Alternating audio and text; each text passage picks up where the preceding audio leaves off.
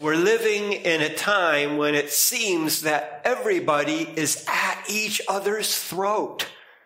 Now, that's an exaggeration and some of it comes from the media and for ratings. In reality, though, there may be about 10 to 20% of people at each of the extremes and they're constantly vilifying the others you are wrong. And neither side has any desire to forgive the other side in order to gain reconciliation. So the result is the majority of people who are in the middle are feeling unsettled almost to the point of being incapacitated. And of course, those who would rather fight than forgive, they just become unproductive. And, and this is nothing new, but it's the reality of the human race that everybody suffers and has a lower standard of living than they would have if we could all just learn to reconcile and forgive each other. So just by general reasoning, we can understand this truth. No one can afford unforgiveness. Now, in our passage today, Jesus teaches both from the day to day challenges of living as part of God's community, God's family, and also by way of a parable, the high cost of unforgiveness. Now, the desired end, what God wants is always forgiveness and reconciliation. And he says that someone who cannot forgive must be put out of the community. And further, in response to a question, he sets a very high standard for the extent of forgiveness that he requires, namely 70 times what people think is a very high standard to begin with. And then lastly, he shows that the great king of creation will give unlimited forgiveness based on his compassion for anyone who will humbly beg for it. But the other side of the coin is that he will be harsh to those having been forgiven much that are unwilling to forgive even a trivial debt of a fellow servant of God. So let us now approach God's teaching on forgiveness and reconciliation with humility. So taking our text this morning, there's two halves. We're going to focus first on the reality half and then on what we can dig out of this parable, which has some hidden truths in it. So first, Jesus teaches on sin among God's people, binding and loosing, and forgiveness. So we'll look at each of these three points in the first half. He starts with a four step process concerning sin among God's people. So let's look at it line by line, word by word, if thy brother sin against thee, thou must go and tell him alone. And if he may hear, thou have won over thy brother. Okay, just here's the reality of life on this earth, even for the people of God. In the community of God's family, brothers sin against each other from time to time. So the first step that Jesus gives is when this happens is that the individual goes to his brother alone. He says, go to your brother one on one, just the two of you. And if he hears you and agrees and is reconciled to you, this is gain for both of you. So this is a win-win. This is what God wants. But secondly, Jesus goes on. But if he will not hear, then thou must take with thee yet one or two, that in the mouth of two or three witnesses every single word may be established. So if he refuses, this is like a flow chart, you know, for a programmer or, or for how to get a task done. So the second step is if he refuses to be reconciled to you, that's the other side of the coin, bring along witnesses who will confirm his sinful refusal to repent and be reconciled. Thirdly, and if he may refuse to hear them, thou must tell the ecclesia. Well, what is the ecclesia?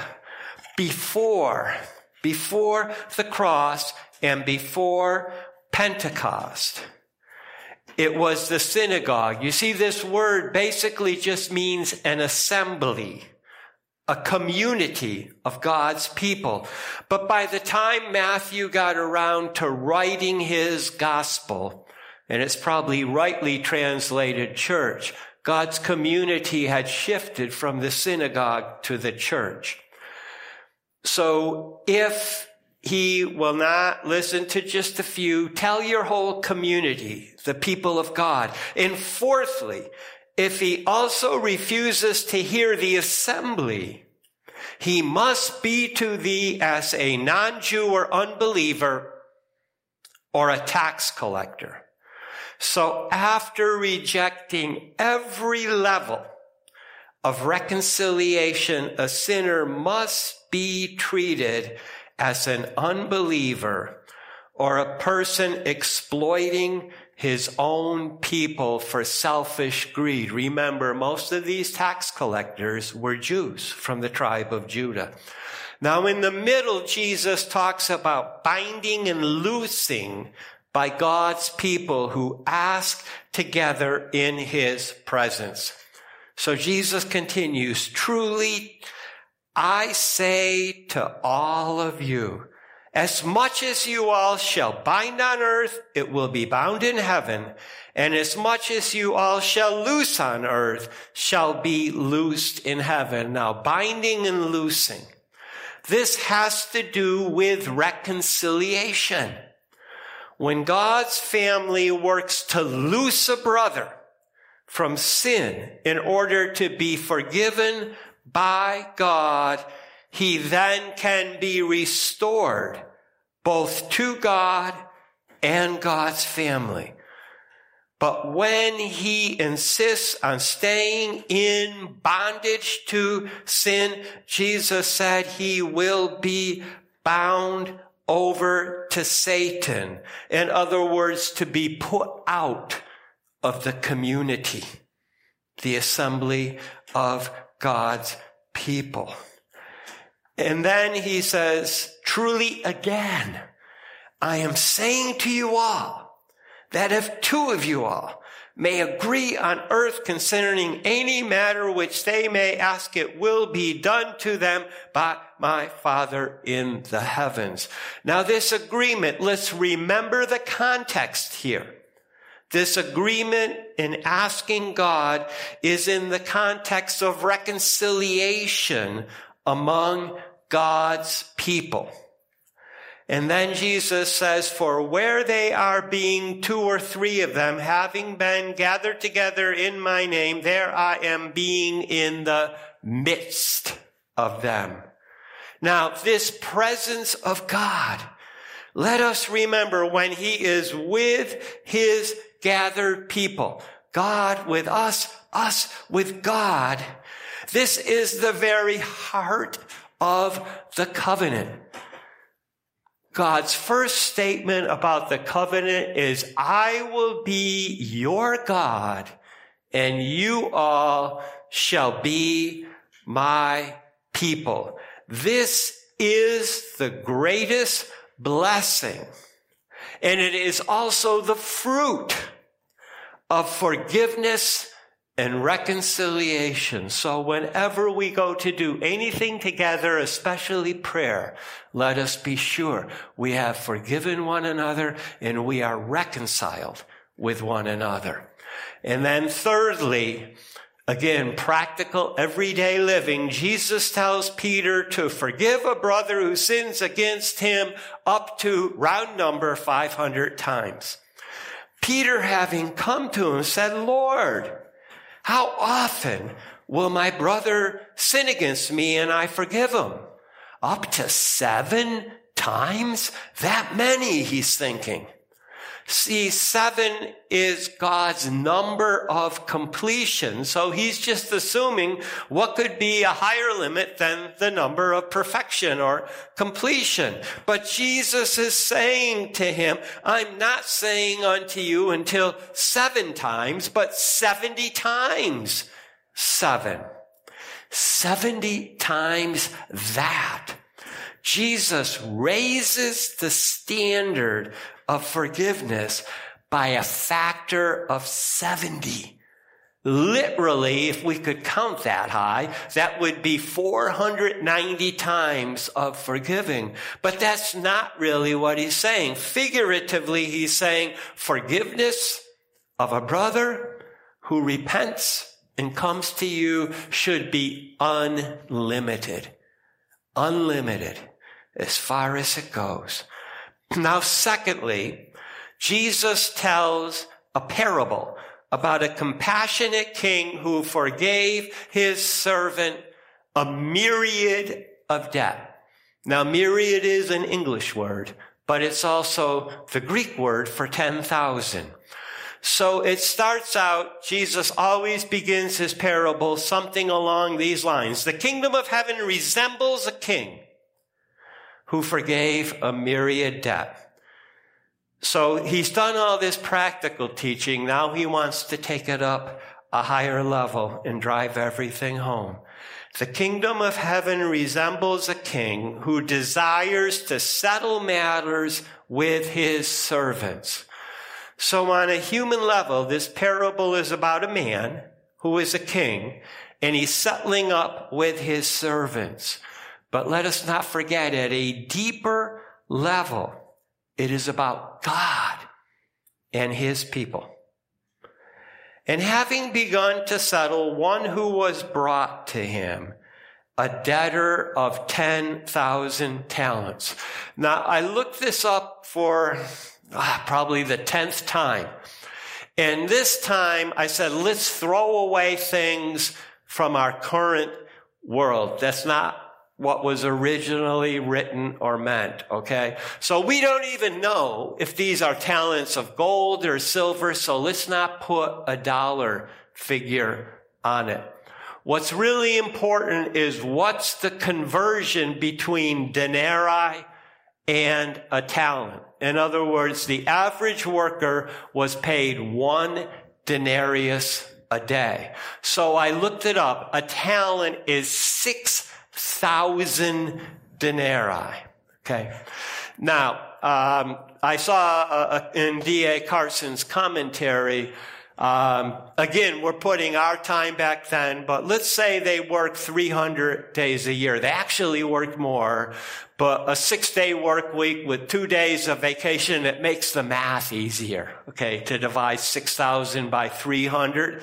So how big is this debt when you multiply it all out? He owed 200,000 years of a daily pay. 200,000 years of a debt. Let's go to the max. Let's just say a lifetime is a hundred years.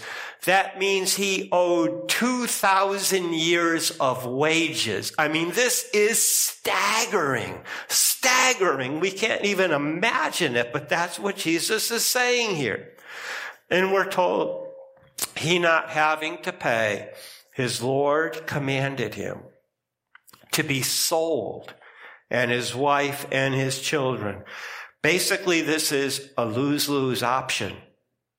So this servant and his whole family will be sold into separate slavery at a much lower return to this king than what the debt was.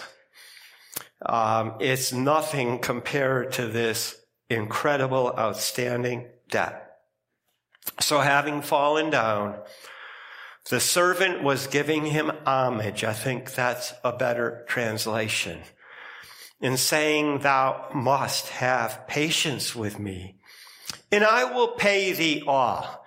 Now think about it. That's laughable, right? We just said how staggering this debt is. But having been moved with compassion, the servant's Lord loosed him, loosed him and forgave the debt. So Jesus is now building on what he had taught before he gave this parable.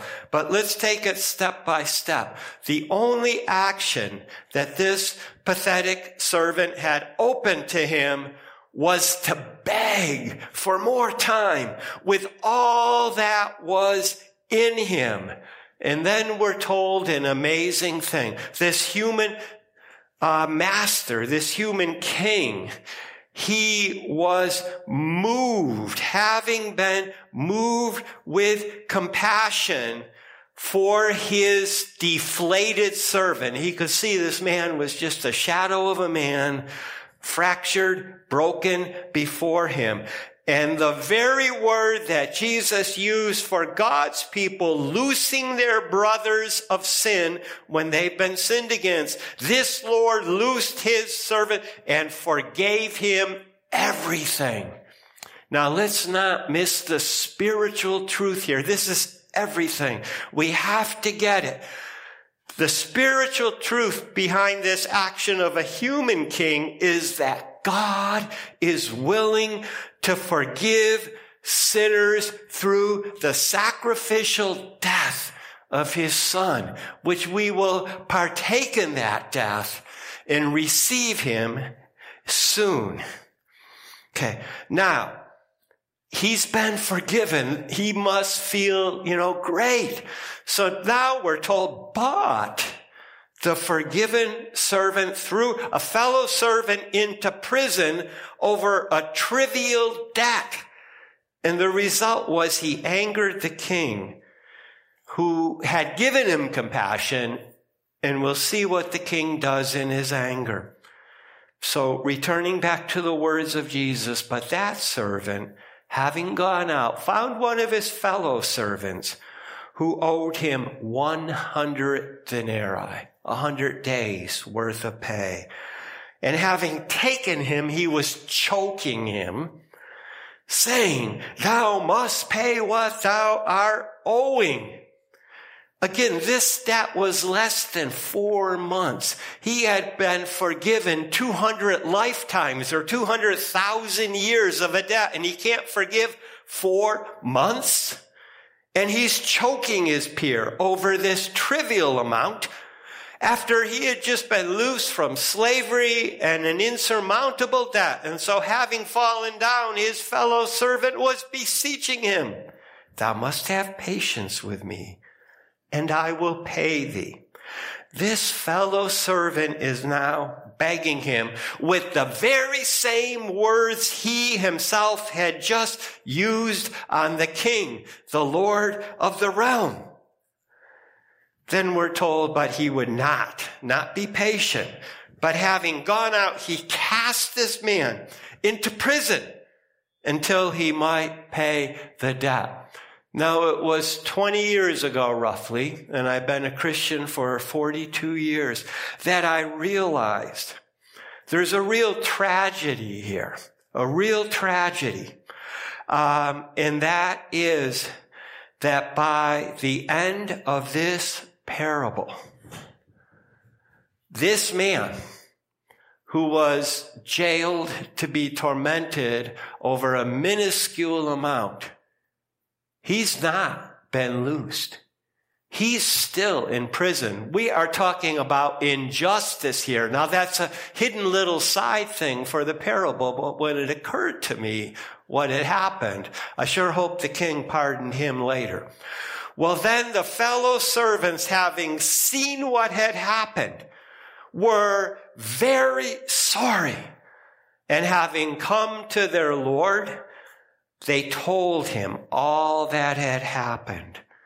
So these peers were greatly grieved that the forgiven servant was so unforgiving.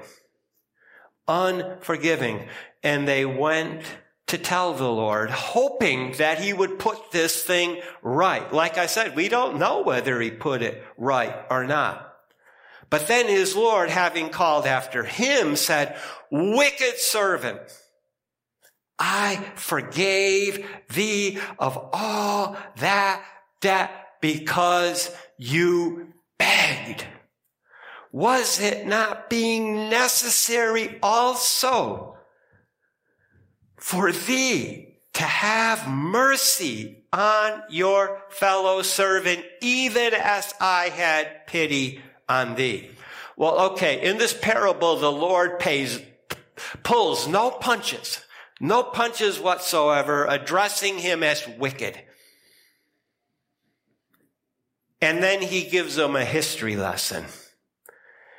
He had received forgiveness of a great debt. You were forgiven and remember what you were forgiven. The servant's action toward his fellow servant were unmerciful, revealing a tragically flawed character. So Jesus concludes, his Lord having become angry, delivered him over to the jailers that he may pay all he was obligated. The forgiven debt is now fully restored. It's come down hard on him. His unforgiveness made his Lord angry and resulted in imprisonment. And the word used for jailer here is rightly translated by the King James to be tormented, tormenting jailers. And again, this parable teaches a point I hope we all have imprinted on our hearts from this day forward. No one can afford unforgiveness. Look at what it cost this man ultimately. And the terms imposed on him, reimposed on him, were impossible. I mean, think about it. Even if he were free to work, he wouldn't get enough to pay the whole debt off. Now that he's being tortured in jail, he's not getting anything.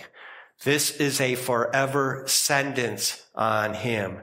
So let us learn from this unforgiving servant. Again, no one can afford unforgiveness.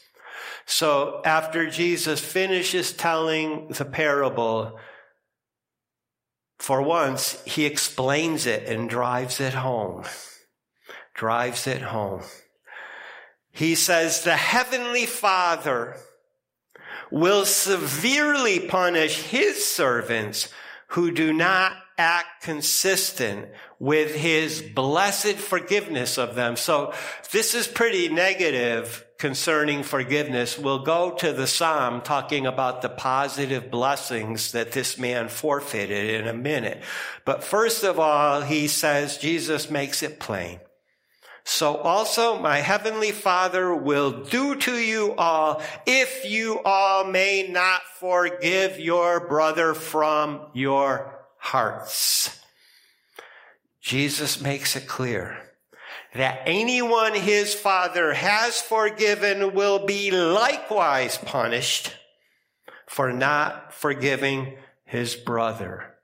So again, the main point is reinforced by the last verse in Matthew's gospel this morning. No one can afford unforgiveness. So now let's go back to the Psalm 32 and the introduction to Psalm 32. First verse, happily blessed is the one whose transgression is forgiven, is forgiven, and whose sin is covered. Remember, the blood of Jesus can cover our sins. So this very first word, ashrei, or happy blessing, is the basis for the name of Jacob's son Asher. If you go back to Genesis, and those 12 sons were born from four women. But when Leah's handmaid bore a second son for her, her sixth and last son of her name, she called him Asher. Because here's what she said, happy am I, for women will call me happy. And she named her son Asher, Ashrei, happy. And what a happy blessing it is because transgression and sin are forgiven and covered. This is God's greatest blessing in Jesus Christ to all who are following Jesus. God's forgiveness is a blessing. Let us receive it and enjoy it. And then he concludes this introduction. Happily blessed is the man Yahweh will not reckon to him iniquity and there is no deceit in his spirit. So we've got two things going on here. It's a blessing when God does not see a man who is bent to do wrong, because that's what iniquity is. It's when we are bent in our soul to do that which is not pleasing to God. And also this man is free from a spirit of deception of others. I think that's enough said for now. But let us end with the incredible blessing. And it's in David's Psalm of Confession we said earlier. There is sin which is falling short there is iniquity, which is a bent towards sin and wickedness. And there is transgression, which is outright rebellion against God. And if we confess these to God and come to Him in dependent, humble faith and say, forgive us because of what Jesus did, we will be forgiven. I believe we're now ready to celebrate communion, but let me just wrap it all up here in about 75 words. Jesus gives a process for dealing with a brother who sins, and then he charges his people to bind and loose sinners in his presence. Loose them if they repent, bind them over to Satan if they do not. Then in a response to a question, he says his people should be willing to forgive one person up to 500 times, literally unlimited, and concludes by illustrating that people who have been forgiven an insurmountable debt by the compassionate king can be incapable of forgiving a peer of a trivial debt, but the consequences are disastrous. So let us just remember and live by this truth. No one, no one can afford unforgiveness.